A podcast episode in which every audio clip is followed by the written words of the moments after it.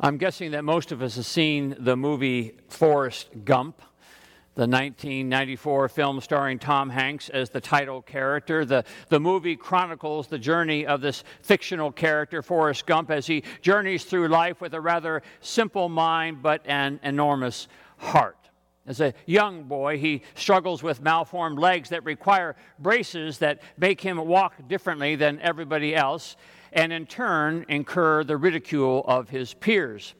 When chased, though, by some hoodlums, however, he finds the braces falling off of him and the discovery that not only can he walk, but he can run. And boy, can he run. And through his life, that's what he does. He runs. In fact, at one moment in the wake of his mother's death, Forrest decides that what he's going to do is that he's just going to run and, and run he does. With, with no destina- destination in mind, Forrest just takes off running across the country. For three years, he runs from town to town, state to state, crisscrossing the country, and, and people start to take notice and they start following him and running with him, and, and, and no one knows where they're running.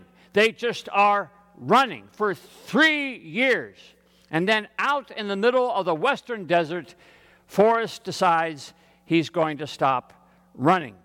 And he turns around and tells everyone that he's tired and that he's going home. And home he goes back to Alabama.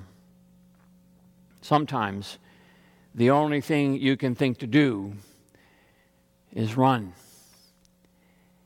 In our Old Testament lesson, we heard the story of, about the great prophet Elijah and Elijah has been faithful as he can be in his prophetic office. He has been as courageous as can be, speaking the truth to power. He has been as successful as he can be in facing down the false prophets of a false God. But, but to be a prophet means that a lot of times you have to make your fair share of enemies, people who don't like to hear the truth. And there came a point in Elijah's life when he figured he had more enemies than he did have friends, and that the wicked queen Jezebel was after him, so he decided to run.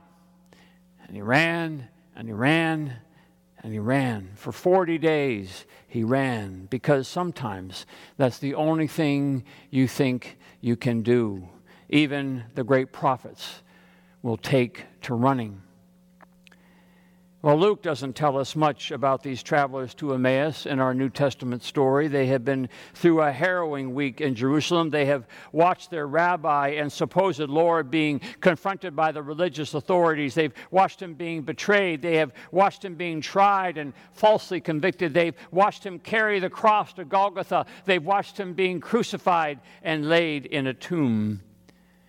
And now there are rumors of an empty tomb and angels suggesting that he's alive again. It's enough to make you confused and, and worried and upset. It's all enough to make you wonder maybe the religious authorities are going to come after you. It's enough to send you running. So maybe that's what they were doing as they made their seven mile journey to Emmaus. Maybe they were running to get as far away as possible from the circumstances. I wonder if that isn't a lot of what we might want to be doing right now, running away from the circumstances. Put on our running shoes and just start running. If we could, maybe we'd jump on a plane or board a cruise ship and go on a vacation, but we know that's not possible. Our best escape is into Netflix and crossword puzzles and YouTube videos. We'd all like to run away from the circumstances. So it's interesting that on their run or walk to Emmaus, these two disciples of Jesus are, are met by the risen Christ. But perhaps in their haste for Emmaus, they, they don't recognize Jesus. He is to them a stranger. So Jesus innocently asks what they're up to, and they recount their time in Jerusalem and their witness of the undoing of the one they thought would redeem Israel and their confusion over all these things. And in response, Jesus invites them to go back. He invites them to go back into the story of Israel and he recounts for them all of what their forebears had said and done that had led up to this very moment. He invites them to take a step backward into history to see the ways that God had already been at work, and in stepping back, they might consider that maybe it was possible that Jesus had been raised from the dead. Right now, Jesus says, you can see only the circumstances at hand. You can see only the fog in front of you. You can see only that you can run away. But if you go back, Jesus says, if you remember the story, if you return to an earlier time and recount what God has said and done, then maybe you won't have to run. Sometimes before you go forward, you need to go backward. And then, as if to illustrate the point, when they stopped for dinner, Jesus reenacted for them what he had done when he had fed the 5,000 and when he had fed the disciples at Passover, taking and blessing and breaking and giving the bread. And now, all of a sudden, their eyes were opened and they finally recognized him because sometimes you have to go backward before you can go forward. Sometimes, before you can move ahead, you have to go back and remember the story. And so, what did those disciples do when they saw Jesus, when they recalled the story, when they saw him vanish right in front of their eyes? Scripture says that they turned around and they went back to Jerusalem. And hasn't that always been the case that when you and I look back upon our lives, to when we have faced earlier times of uncertainty, uncertainty, when we hit the end of the riverbed and all we can see were mountains, when we were unsure of what it was going to take to move forward, when we go back and remember our story, we find that somehow, some way, the presence and love of God got us through that the best way for us to go forward is to go backward and remember and see the gentle and invisible hand of God at work, showing us the way forward. So I remember back to September 11, 2001, and serving a church outside of New York City and watching that day on the television those planes hitting those towers and, and knowing that I had congregation members in those towers and friends in those towers that in our town there were scores of families with family in those towers. And we weren't even sure what was going to happen next. Was there going to be another attack? And we called for people to come together and pray. And, and we learned over those next few days the awful news that so many of those that we loved would not be coming home.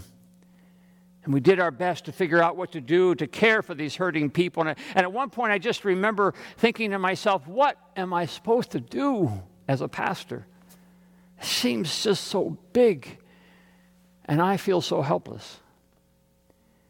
So when I today look backward to that time, I realize that somehow, still, the love and presence of God got us through not perfectly, but we got through it. And I think that I think of that now when I think about where we are today.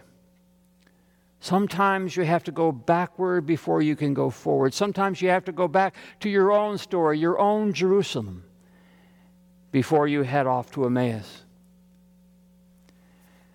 Perhaps it was providential that a few weeks ago, while in the process of moving my stepmother into a memory care unit, I came into possession of a pile of my father's old sermons. My stepbrother had found them when clearing out the house and delivered them to me. Sermons, many of which I had heard before, but there they were now, this pile of my father's preaching. So, when the whole COVID 19 situation broke out and we were closing the campus, and I was worried about what are we going to do next, and I couldn't find the manual for how to lead a congregation through a pandemic. Early in the morning, I would wake up and I would go over to that pile of sermons. None of them, of course, talked about a pandemic. But out from that pile came a sermon that had as its question, Will things work out? Will things work out? This sermon written by a child of the Depression, a veteran of World War II and the Korean War, a civil rights marcher, pastor for 50 years. And he asks the question Will things work out? And the verse he reaches to in his sermon is the verse he always reached to, John 16 33. In this world you will have trouble, but be of good cheer, for I have overcome the world. I had heard those words a thousand times before, but in looking back again, to hear them almost as if for the first time, will things work out? Yes, things will work out. But to go forward, we have to go backward. Reading Tod Bolsinger's account of Lewis and Clark, maybe also go back and do some rereading of Stephen Ambrose's great history of the Lewis and Clark expedition, Undaunted Courage. And Ambrose writes that just at the point of Lewis and Clark facing those unexpected mountains, just at the point of their facing that new and unexpected terrain for which they did not feel prepared, just at the point when they thought they could go no further, and they had at that same time, thinking they could go no further, they had heard stories they had heard stories of those who had gone before them, stories of those who had previously made the journey, the Native Americans who had made the journey themselves, and as harrowing as it was, had survived. So, at the point of the deciding whether to go forward or whether to abandon the expedition, Meriwether Lewis looked backward. And as he looked backward and heard those stories, of those who had preceded him, he wrote in his journal this entry Our course is now settled. I feel perfectly satisfied that if our friends the Indians could pass these mountains along with their women and children, that we could also pass these mountains. The good and unexpected journey one more thing. When we look backward, Scripture tells us that when Elijah was on his run and when the followers of Jesus were on their run, Scripture says that at some point a heavenly being arrived and fed them. Arise and eat, the angel said to Elijah, otherwise the journey will be too great for you. Take and eat, the risen Jesus says, and remember me and the travelers arose and they ate and they continued on the strength of that heavenly food. As alone as we might feel, we are never alone. So, friends, yes, the river has turned to mountains, but there are those who have gone before, and the love and presence of God has been enough. His grace is sufficient. We will get through this. Things will work out. We will most certainly pass these mountains. It's just that sometimes you have to go backward before you go forward.